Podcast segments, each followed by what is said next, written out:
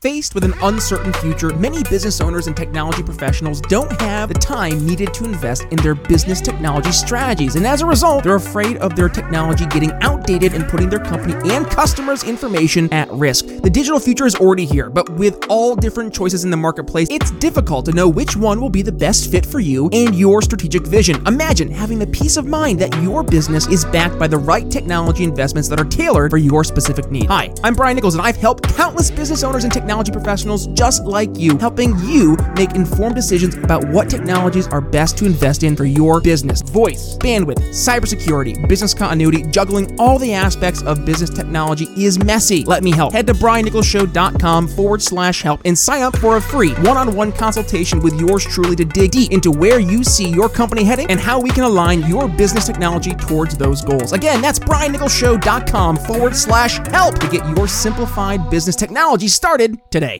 Victor Antonio, welcome to the program. Selling is all about really, we're not selling a product, you're not selling a service, you're not selling value, you're not selling whatever you think you're selling a solution. You're selling change. Welcome to the Brian Nichols Show, your source for common sense politics on the We Are Libertarians Network. As a sales and marketing executive in the greater telecommunications cybersecurity industry, Brian works with C level executives to help them future proof their company's infrastructure for an uncertain future. And in each episode, Brian takes that experience and applies it to the Liberty movement. And this is why we talk about being the trusted advisor. You should be able to help use that expert guidance and all the opinions that I'm sure that you have and help lead them towards not just a decision, but the right decision. Instead of focusing on simply winning arguments or being right, we're teaching the basic fundamentals of sales and their application in the world of politics, showing you how to ask better questions, tell better stories, and ultimately change people's minds. And now, your host, Brian Nichols.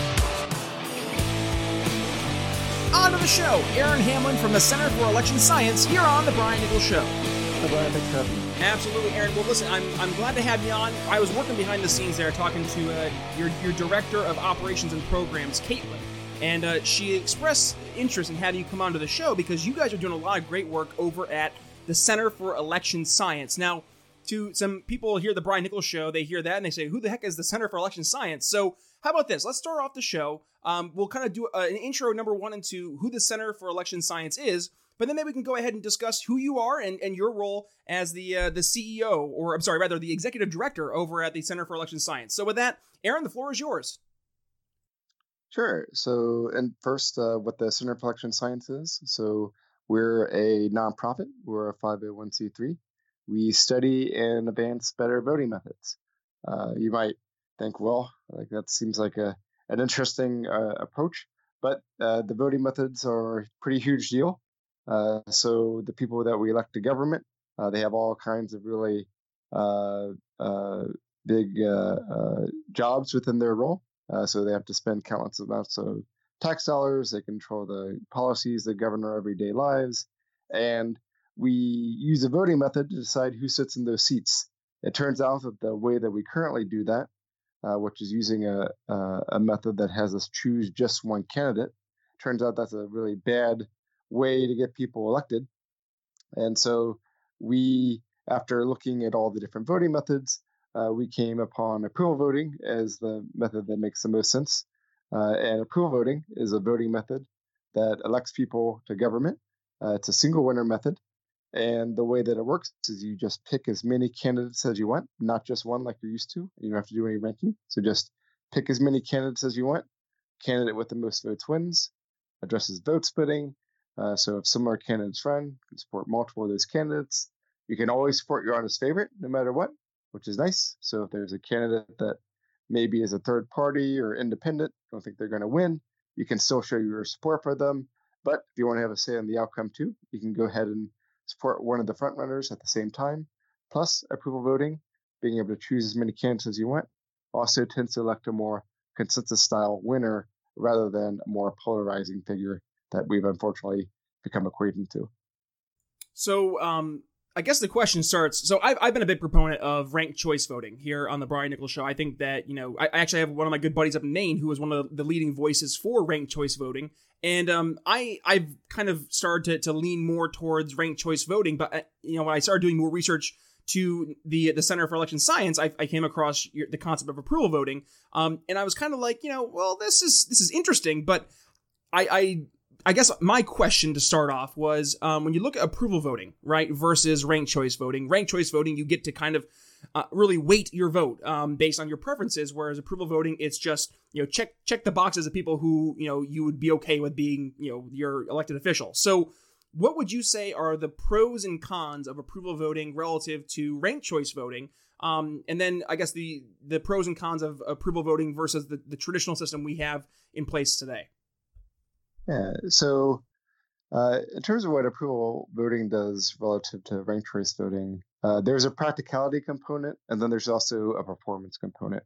With approval voting, it's one of those shovel-ready interventions. Uh, ranked choice voting, uh, uh, it can cost, for instance, like we're looking at a campaign next year in St. Louis, and one of the big factors for them going with approval voting over ranked choice voting was just a practicality issue it would have cost the city of St. Louis millions of dollars to upgrade and revamp their voting machines. Whereas with approval voting, you don't have any of those costs. Uh, any dumb voting machine can handle approval voting when you just pick as many as you want rather than have the voter indicate their ranking preferences and mm. then using that data to simulate sequential runoffs. Um, there's you don't have to have all the ballot data centralized, uh, which makes it a lot easier in terms of uh, being able to tabulate the information, and you don't have to worry about chain of custody issues and and moving all the ballot data to the central location. Also, uh, the ballot is a lot easier with approval voting, uh, even when you have a longer candidate list. So, say right now we're looking at the primaries, we've got over 20 candidates uh, at at the higher uh, at its highest point. You can only imagine trying to rank over 20 candidates, whereas with approval voting, uh, so you're looking at it, maybe there are only five or six that you like out of the 20 something candidates. You can just approve those uh, five or six, and you're able to um, decide like what the threshold is for you versus for when you approve of a candidate versus when you don't approve of a candidate. So it's uh, simplicity and practicality is a big perk out of approval voting. Gotcha. And now, I was gonna say really quick. Now, I do have a question to that because um, so my background's in political science, and one of the things um, not only in political science but also in, in economics and you know typical with game theory is the idea of strategic voting. Um, so I guess one of the, the questions and, and one of the maybe possible roadblocks that instantly pops into my mind is if someone is from the traditional two party system, you know, you had your, your your staunch Republican and your staunch Democrat, and they go to an approval voting system. I, I in a strategic voting mindset, I could easily see it rationalized of only vote for the one person on the, the, the ticket that would be the front runner for our party. Um, so I guess with that in mind, that would kind of push away the alternatives, and then you'd still have a system where the the, the you know traditional Democrats and Republicans are still casting one vote for their guy or their girl and in the you know the third party uh, spheres you have people who are you know still wanting to, to get their people votes but they just can't get enough people to vote for them because there's been this you know this I guess really from top down uh, declaration saying do not vote for the the other people. So what's the the means that approval voting has kind of I guess tackled that that concern that I might have? Sure. So I mean the parties can always say whatever they want in terms of trying to get voters to vote for a way that maximizes their own party's interests, but voters are going to vote for the way that maximizes their own interest. So if you're voting and say you're registered under one of the major parties, um, but uh, the party itself, maybe they are neglecting a particular issue that you care about, and there's an independent or a third party running.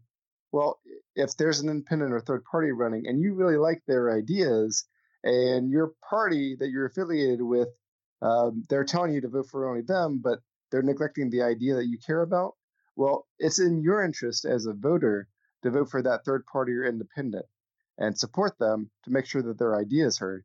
Maybe the uh, major party that you like co ops their idea over time, uh, but th- there's no way to uh, incentivize or persuade that major party or even get the idea from that third party or independent candidate that you like to, to push forward unless you're able to support them. And so, because of that, under approval voting, when you can pick as many as you want, it really makes sense at the individual level to support that third party or independent candidate to make sure their ideas are heard. And you can also, if you want to make sure you have a, a say in the uh, in the end game for this election, you can support your major party candidate as well.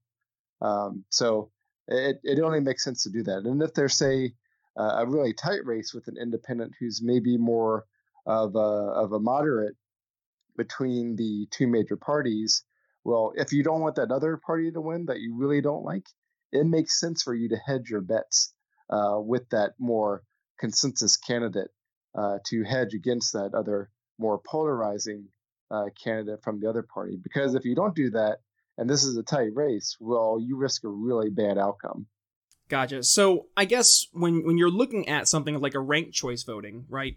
Um, you know, the reason I was supporting ranked choice voting because is because you could prioritize the the the ranking of the the candidates based on how closely number one they match your political views, um, but also number two, you can you can take into consideration their political affiliation. Um, so you can rank the Republican number one, Libertarian number two, Democrat number three, or, or Libertarian one, Republican number two, Democrat number three, whatever it may be.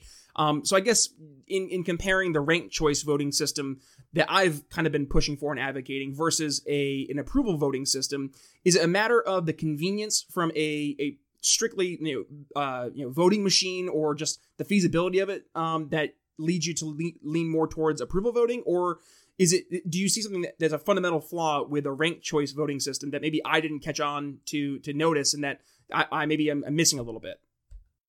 Yeah, I would I would say both. There's both a practicality component and a performance component. And like uh, a lot of people, uh, when I uh, looked into voting methods early on, uh, I was also uh, kind of enamored by the expressiveness of ranked choice voting and the idea of a runoff that's automatically simulated was appealing. Um, but a lot of uh, anomalies can occur through that process of simulating these sequential runoffs. Um, and also, vote splitting can also come into play in a way that maybe we don't think about often. Uh, so, like, imagine a candidate, uh, a nice candidate in the middle um, of the of the electorate where we would say, okay, well, this candidate seems to appeal to the broadest base of people. Well, if you put a candidate to the left and to the right of that person, if we're just, say, doing a choose one election when there's a runoff, well, that candidate in the middle can have the vote split on either side. And so they can have the fewest uh, votes and not make it to the runoff. So we can look at that and say, okay, well, that's just a traditional runoff. What if we use instant runoff voting in that circumstance? Well, if we're using instant runoff voting and we have this candidate in the middle and a can and candidates to either side of them, we, we don't just have vote splitting in the traditional way. We have vote splitting through first choice preferences. And so that candidate in the middle, because they have the vote split on either side, can get eliminated first and not make it to the next round, even though they're clearly the best candidate. So that's that's one election. You, that's that's one example. You can have vote splitting in ranked choice voting in a way that we don't normally think about. Um, but there are some other issues too, uh, which we can talk about. Which, uh, for instance, uh, it doesn't always make sense for you to rank your honest favorite as first, which can have issues with uh, people being able to express their honest favorite, and even when they do, it can actually lead to a worse outcome for them. Can can you uh, maybe expound upon how it could be a worse outcome from them from a, a ranked cho- uh, choice voting perspective versus an approval voting? Sure, sure. So uh, there was an example of an election in Burlington, Vermont, uh, which happened in 2009. That was a, a three-way race. You had a progressive candidate, and keeping in mind Burlington is pretty far on the left. Uh, you had a progressive candidate, uh, a Democrat candidate, and a Republican candidate. And conservatives within Burlington were told that they could always rank their honest favorites first. And so that's actually what they did. So you had 40% of uh, the electorate uh, supporting the Republican candidate and ranking the Republican as first. And what happened was the Democrat candidate got eliminated, and those vote, enough of those votes transferred over to the progressive candidate so that the progressive won. And so there, uh, what's interesting is that had those conservative voters, instead of ranking the Republican as first, had they ranked the Democrat as first, they would have gotten a better outcome because those um, because then the Republican would have been eliminated first, and those votes would have transferred over to the Democrat. Now, the Democrat is maybe not the uh, something for the conservative voters to celebrate too heavily over, but it's better for them than the uh, progressive candidate winning. Also interesting in, in that election is that um, using that ballot data from the rankings, the Democrat candidate would have been able to beat both the Republican candidate one on one and the Democrat candidate would have also been able to beat the progressive candidate one on one. So I guess hmm, that's interesting. So I guess maybe my perception of what I would like to see in a ranked choice voting system actually, you know, played out was different than what it actually has kind of gone into into into practice. So in my world, I was thinking ranked choice voting as being, um, you know, you, you rank your, your first, second, third candidates, and then you know with that there's like a, a quote unquote points uh, allotted to it. Um, and I guess in my mind, you don't have to go to the runoff, and you don't have to have um, you know the the 50 plus one uh, majority. You can get a plurality of votes. Um, is, is that kind of am, am I missing the the I guess how it's actually being done in practice versus like the way I was thinking it could be done? So when you're talking about points, there is a so there's an entire class of voting methods called ordinal methods that involve ranking. Uh, when uh, unfortunately, like there's there's this one voting method called instant runoff voting that's been rebranded uh, recently and has been given the name ranked choice voting. So when we're talking about ranked choice voting, we're talking about a particular uh, ranking voting method that uses those rankings to simulate sequential runoffs, where that's done by looking at the candidate who has the most uh, first choice votes. If that's more than half of first choice votes, then you have a winner. If not, you look at the candidate with mm. the fewest first choice votes. That candidate is eliminated, and their next choice preference is uh, transferred over to that other candidate. And then you keep doing that until you have a candidate with more than half of first choice votes. Now, there are other ranking methods. One that involves point values is a method called Borda count. Uh, so, there, like uh, if there were multiple candidates running, you ranked candidates first. That can that um, ranking for that candidate might be scored as four points. Then the candidate you rank as second is ranked as gets three points. That's Borda count, which is another ranking method. How, how's that pronounced? I, I, missed that. Is board, Borda count? Uh, Borda, Borda, B O R D A. Oh, okay, border. Gotcha. Yep. So no nobody in the U.S. for government elections uses border count. So uh, they just use uh, uh, ranked choice voting also termed as instant not voting. See, now Borda count voting sounds like that. Okay, I didn't know that was the case. So I, I, guess I have to go back and every time I've been on the show and I've said ranked choice voting, I actually need to revise it and say Borda count because Borda count makes sense. I mean, to, to be able to weight your vote for each individual person and essentially allot them a point system, just by rationality uh, sense, that makes you know complete logical uh, sense in how you'd want to approach voting. We do that pretty much in our daily you know lives and we're going out and we're you know making our, our marketplace purchase you know i'm, I'm going to allow a point if you will to shopping at you know amazon versus walmart and walmart versus target. And i, I can prioritize which one I, I like more than the other and you know put them in order of preference. I go to amazon it doesn't have what i want. I can go to you know walmart next and then target. So i guess why this this might be a little uh, point of a question.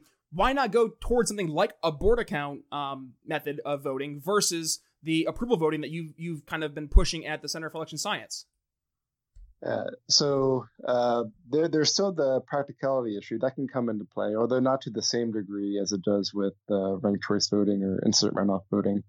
Um, uh, Borda count does have some uh, susceptibility to tactics, uh, so you are also incentivized to not necessarily to rank your honest favorite as first. In not quite as a complicated way as with ranked choice voting, uh, but that can come up in Borda count. And the uh, tactics can affect Borda count in a way that it performs significantly worse when tactics are involved. Whereas, like say, all, all voting methods are susceptible to tactics, but it can depend. It, but voting methods can vary in how robust they are in terms of their performance when tactics are in play. Uh, Borda count tends to suffer a bit more and performance when tactics are in play. Gotcha. Um, and, and, now, now for folks who have gotten through the first 17 minutes of this podcast, yes, it was very heavy in, in you know, very theoretical voting approaches, and that's important because that you know we're kind of in a situation right now in America where people are kind of getting tired of this traditional, you know, you check your box, you walk out of the polling booth, and then you watch a Democrat or Republican get elected again. So we're trying to find a different method to actually incentivize people to to vote their conscience. Number one, but number two, to open up the playing field for third party candidates, and in particular, people you know who tend to be more in the libertarian camp. Because I mean, I think it's not uh, too out there to say that most Americans are libertarian in practice. They just don't realize it. I mean, you know, everybody wants to be left alone. You know, don't hurt people, don't take people's stuff. I mean, that's pretty straightforward and, and nothing really too confusing there. So I guess let's let's kind of segue here, if you will, um, Aaron, to to the question I have. What are some successes that you've already accomplished over at the Center for Election Science in implementing this approval voting system? I know you, when we talked beforehand, you did mention Fargo, North Dakota. So let's let's kind of start there, and then we can uh, you know, go forward. Sure. Yeah. So Fargo, North Dakota has been pretty exciting. So in 2015, they had an interesting race for one of their commissioner seats. And it was like a five or six way race, and the winner won with 22% of the vote. So it was pretty embarrassing for the commission to have that kind of election. Even more embarrassing was that it wasn't like a one off. This is something that happened before, and it would actually happen in the subsequent election. And so the commission, being all embarrassed from their election, decided to create a task force. The uh, task force had the duty of figuring out uh, better voting methods so this kind of thing wouldn't happen again. And one of the people from the task force, a guy from by the name of uh, Jed Limke, had uh, come out and reached out to us, had learned about our work, learned about approval voting, and said, "Hey, I think this would be good for our city." And we agreed. We thought it would be a good fit for Fargo. So Jed went back, convinced other people in the task force that it was a good idea. Task force got on board, and then recommended it to the commission uh, that they use approval voting. And you, uh, you, might guess like what the uh, commission uh, responded hmm. when the task force uh, recommended the voting method. Uh, so what actually happened was the the commission ignored the task force for like a year, which is really baffling. Um, and so uh, Jed went and took it on his own to get a bunch of people together and gathered a bunch of signatures and put it on the ballot because this uh, uh, the commission wasn't going to do anything about it. And it's worth uh, noting that one of the people on the commission who ignored the task force that they created to do the job that they actually did was the same person who won in that 2015 election with 22% of the vote. Funny how that works. Yeah, yeah. So worth worth pointing out. Uh, and uh, so uh, the uh, group that Judd had uh, coordinated together, which is a group called Reform Fargo, uh, they worked with us during the campaign, and they uh, got the ballot initiative on the on the ballot, and uh, they were able to pass it with uh, 63.5 percent. And Fargo, North Dakota, became the first city ever in the United States to implement approval voting. That was last year. Which is awesome. And uh, you, you mentioned also beforehand that you you're having a lot more success with approval voting kind of spreading out you know beyond the confines of Fargo, North Dakota. Um, so maybe we can talk about some of the uh, the successes you're working on right now in actually implementing approval voting uh, across the, the, United States. Yeah. So uh, the the idea here is like there's a voting method that hasn't been used for government elections before to get someone elected in the government office. And so you have to show this proof of concept and then you have to replicate and scale. So Fargo is a population of 120,000 people. So for that replication and scaling part, we have to move up. And so next up, uh, we are working on a campaign right now for a ballot initiative that will take place mid next year, and that's in the city of St. Louis, and that's over 300,000 people. Just a uh, little uh, so bit bigger. Working, just a little bit bigger. uh, and so we've got a group there, uh, St. Louis approves that we're working with now. Awesome. So I guess let, us kind of um because we're getting to the, towards the uh, the end of the show, surprisingly, but um I guess uh, if you could kind of outline what this has in terms of ramifications for not only libertarians, because obviously libertarians are more of the people who listen to the show, um, but maybe to to disenfranchise conservatives or um, you know classical liberals or even people on the left, people who are more in the progressive camp, uh, maybe not as rabid as the Democrats have become recently. Maybe they're more moderate. What does this have as a ramification for them going forward into their elections, not only in primaries but also towards the general election? Yeah, so it does a couple of things. I mean, overall, the government uh, would be stronger because you have a more consensus style candidate that's able to win. So right now we get this pendulum that swings wildly back and forth from election to election. You don't get any kind of continuity with that. You can't plan anything from administration to administration. And I'm not just talking about the national level, but at the local level too. Many more elections obviously happen at the local level. So we need that continuity in government and approval voting with the type of winner that elects can push forward with that continuity. The other thing is like particularly uh, I think uh, libertarians are more familiar with the idea of a competitive marketplace. And right now, in terms of elections, we do not have a competitive marketplace. We have a voting method that pushes out and marginalizes new ideas, which is an, an atrocity, and it causes all kinds of subsequent uh, act- actions like uh, very stringent ballot access laws that further entrench uh, ideas that are already in place, protecting uh, us from uh, being able to explore new ideas. And that's just awful. I mean, we, we, we want a very free marketplace when it comes to politics. And approval voting delivers there. So with approval voting, you can always support your honest favorite. And because the voting method is so simple, you're just uh, picking all the candidates you want, and the candidate with the most votes wins. It's very easy to see the reflection of support that third party and independent candidates get. And looking at polling data uh, over uh, a number of different elections that use approval voting, we see that third parties and independents do substantially better under approval voting. So in 2016, when we did a poll looking at Gary uh, that included Gary Johnson, under the current choose one method, he got three percent, which was easy to him. Easy, it was easy to marginalize him because he got three percent. But under approval voting, he got 21%. That's a huge difference. And it's differences like that that allow new ideas to come into play. And approval voting can allow that. But when you're using this current choose one voting method, it allows candidates to become virtually invisible, even when they have support. The current choose one method that we have now just does not reflect that support and it does not allow it to grow. And that's a completely different world that we can enter with approval voting, allowing that barrier to entry to, to, to drop and allow these new ideas to appear.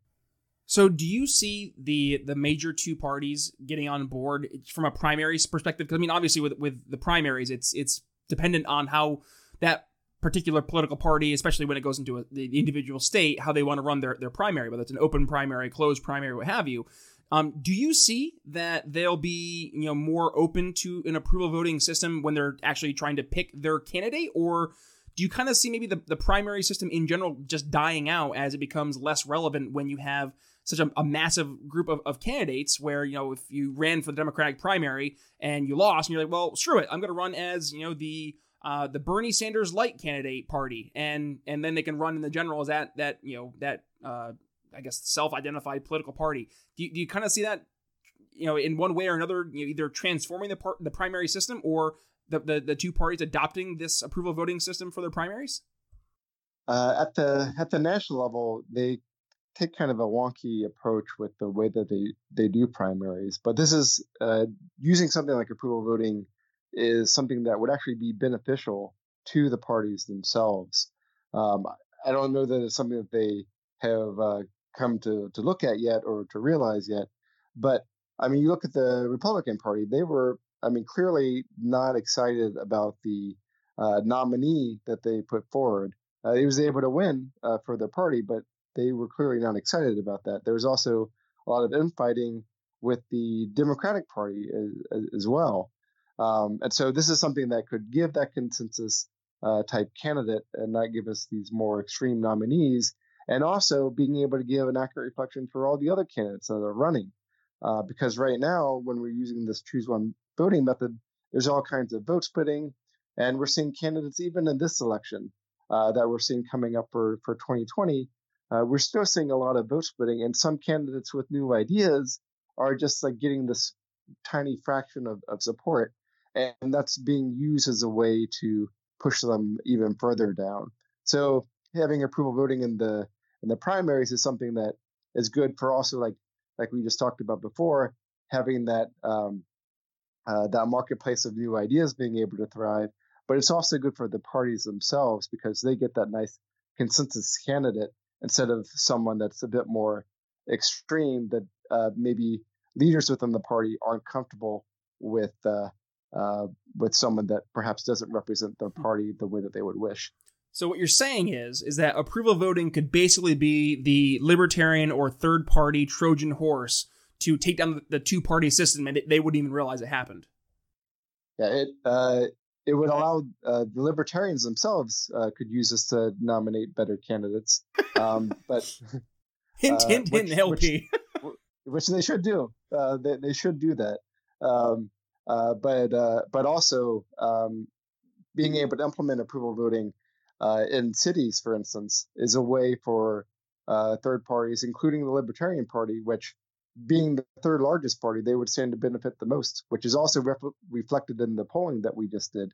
So uh, this is certainly something that third parties can jump on board on, just to make sure that they're getting the uh, the accurate reflection of support that they deserve. Well, Aaron, you you you, came on the show and you, you held up to uh, the uh, the tagline of the Center for Election Science, and that is uh, "We make democracy smarter." And that's honestly what we needed. Um, we need people to be smart about what they're voting for and and giving us a, a, solution to really fix this broken election system we have right now, the, the two party system. So I want folks to number one go ahead and support the uh, the Center for Election Science, but I also want to be able to find you online. So I guess where can folks go ahead and uh, number one find the Center for Election Science on online, but also on social media. But hey, if they want to get involved and get more involved with what you're doing over there individually, where can they go ahead and find you?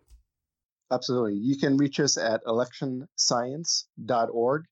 Uh, just type that into your browser, electionscience.org. You'll go right to our website. Uh, we have a nice take action uh, call to action right on our homepage. Uh, that'll get you signed up for our newsletter. And then uh, we're really easy to find across different uh, social media platforms. Find us on LinkedIn, Twitter, Facebook, YouTube. we're on all of them and I'll be sure to include all the links to uh, to those in here in the show notes because I, I, I try to make sure my show notes are, are as pristine as possible so folks can easily find uh, where I have my guests and their organizations. So. Uh, and really quick, you know, Aaron, I, I realized we didn't really get to cover too much of, of your background. So, if you could, really quickly, kind of what led you to, to really be the co founder for the Center for Election Science and, and do what you're doing today? Uh, well, when I was in graduate school, I was kind of uh, disgruntled by a number of my colleagues voting against their interest. And so I had to kind of step back and think, well, what's either there's something going on with all my friends or there's some other issue going on. And so uh, that was around the time where I started to look at different voting methods. Uh, at the time, I was uh, working on my second graduate degree and then going into uh, law school after I finished that. I uh, was in this nonprofit incorporation project at my law school where I learned to set up nonprofits. And I was already involved within an online group that had uh, taken up this cause. And so at that, uh, by that point, I was able to build the skills necessary to set up the organization. And so uh, that's when I joined the, the founding board and we moved along from there and uh, uh, was eventually able to move into the executive director spot and at the end of 2017, we received our first grant uh, from the Open Philanthropy Project. And within less than a year after that, we were able to make Fargo, North Dakota happen. less than a year after our initial funding. That's cool. And you know what, right there, and that's that's a great way to end the show because you're doing exactly what I encourage people on my show to do, and that's if you see a problem or you see something that you can bring your talents to the table and and hopefully you know offer a unique or you know a very productive solution or alternative you got to do it. Like it, that that's so important for us as a society to actually take part in, in you know hopefully planning how our society is going to move forward and sometimes that's thinking outside the box, and, and quite literally that's what you're doing here with the the, uh, the approval voting system uh, that you're advocating for at the uh, the Center for Election Science. So I, I, mean I cannot thank you enough, Aaron, for, all the hard work you're doing over there. Um, so I mean with that, thank you so much for joining us on the show today. Any last words or, or parting thoughts of wisdom to my uh, my audience? Uh, I would encourage everyone to go to our website at electionscience.org. Uh, we're a 501c3. Uh, it's tax deductible, so it's a great cause for your donations. and as uh, as we just uh, ex- uh, uh relayed, uh, we made our first uh, victory within less than a year after our initial grant. So you know we're really efficient with things and we deliver on outcomes libertarians tend to be very efficient in the the marketplace of ideas. So, uh, hey, more, more power to you. And, and, again, Aaron, thank you for all you're doing over there at the uh, Center for Election Science. And and folks, if you find today's episode to be valuable and you think, hey, there are some people that I know within the, the greater two party system who can learn a thing or two, please share today's episode with them. Um, and I'm again, I'm challenging you. Find three of your friends, Democrats, Republicans. I don't care. Send them the episode directly and say, listen, this is a very important episode. Give it a listen. Number one. Number two please swing over to, I think it's been rebranded as Apple Podcasts now. I don't know. I don't really use Apple too much, but go over there and find the show, Brian Nichols Show, and give us a five star rating uh, and write us a review. A nice review. That is what moves up the uh, the Brian Nichols Show in the rankings so people can find the show more easily. Um, and hey, if you enjoyed the show and you want to find more of me, which, I mean, come on, it's me, go ahead and find me on social media, Twitter and on Facebook. Guys, I'm not that serious. Uh, find me on social media at B Nichols Liberty, both on Facebook and on Twitter. I've been doing a lot of fun memes over on Facebook recently, and of course, my snarky sass over on Twitter. Um, and folks, if you want to be one of the, uh, the great Brian Nichols Show uh, supporting listener groups, please go over to our Patreon. That is, is again, how we keep the lights on here. Um, or if it's easier, that one time PayPal donation, click the link in the show notes. I'll bring you right to that PayPal donation page. I know that can be easier for some folks. Honestly, every little bit helps. So, with that, folks, thank you so much for joining us on another, yes, fun filled episode of The Brian Nichols Show. And signing off for Aaron Hamlin of the Center for Election Science. We'll see you next week. Thanks for listening to The Brian Nichols Show. Find more episodes at briannicholsshow.com. If you enjoyed today's episode, don't forget to subscribe. Want to help us reach more people? Give the show a five star review and tell your friends to subscribe too. Find us at briannicholsshow.com and download the show on Apple Podcasts, Spotify, or wherever you listen to podcasts. Follow me on social media at B Nichols Liberty and consider donating to the show at briannicholsshow.com forward slash support. The Brian Nichols Show is supported by viewers like you. Thank you to our patrons Daryl Schmitz, Laura Stanley, Michael Lima, Mitchell Mankiewicz, Cody Johns, Craig DaCosta, and the We Are Libertarians Network trust the experts. We're all in this together. If it saves one life, raise your hand if you heard any of those tiresome phrases over the past year and a half. I know my hand is currently raised. Millions of people across dozens of industries were labeled unessential and forced to lock down with livelihoods and futures crushed in an instant. And as government has continued to expand its power and leverage fear to turn neighbor against neighbor, a group of filmmakers have taken a stand and are determined to help set the record straight on the importance of following the actual science of the pandemic. Follow the science on lockdowns and liberty from the Sound Mind Creative Group is a brand new docu-series highlighting the stories of those negatively impacted over the past year and a half by ineffective government policies enacted in the name of following the science. With noted experts like Nick Hudson from PANDA, the Pandemic Data and Analytics Organization, healthcare policy advisors like Scott Atlas, and telling the stories of business owners, families, and just your average everyday person harmed by these government mandates. Follow the science on lockdowns and liberty is giving us a chance to make sure the true stories of the pandemic are told. So please help us at the Brian Nichols Show in supporting the Sound Mind Creative Group. With noted figures in the liberty movement like Dr. Tom Woods donating thousands of their own dollars to this project, you know just how important this project is. So head to briannicholsshow.com forward slash follow the science to donate and catch their brand new trailer to the docu-series one more time. That's briannicholsshow.com forward slash follow the science.